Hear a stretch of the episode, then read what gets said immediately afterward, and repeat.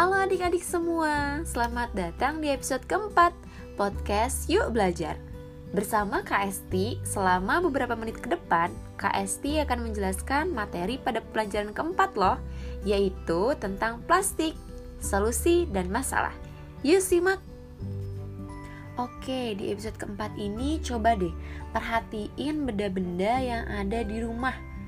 Ternyata banyak ya alat-alat rumah tangga atau benda-benda yang ada di rumah yang terbuat dari plastik mulai dari ember, gayung, sendok sayur, gelas, bahkan piring.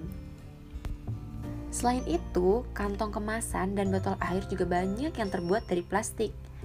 Nah, sekarang ini banyak sekali benda yang berbahan dasar plastik. Mengapa ya? Nah, jawabannya itu karena plastik itu murah dan tahan lama. Bahan dari plastik ini tidak dapat menyerap air atau tidak tembus air. Plastik pun mudah dibentuk dan ringan.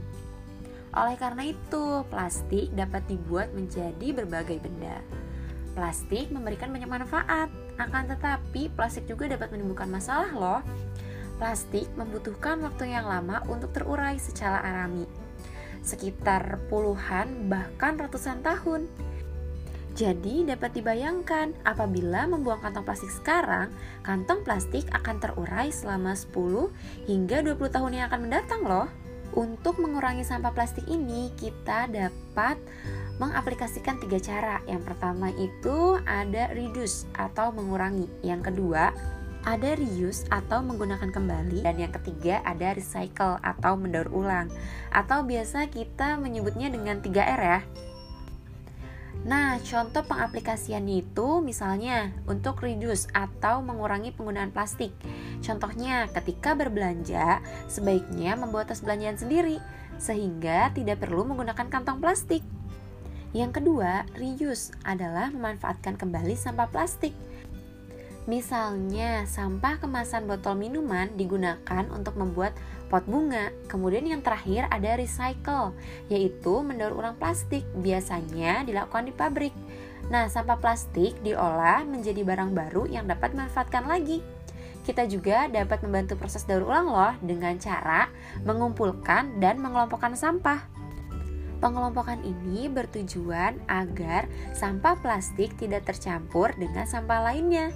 Berikan sampah plastik kepada pemulung atau petugas kebersihan.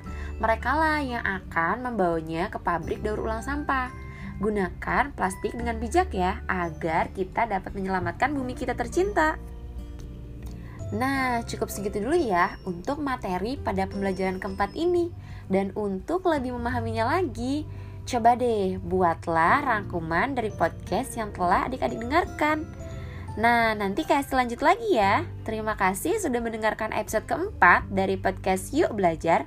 Semoga selalu sehat, ceria, dan semangat ya. Sampai jumpa lagi.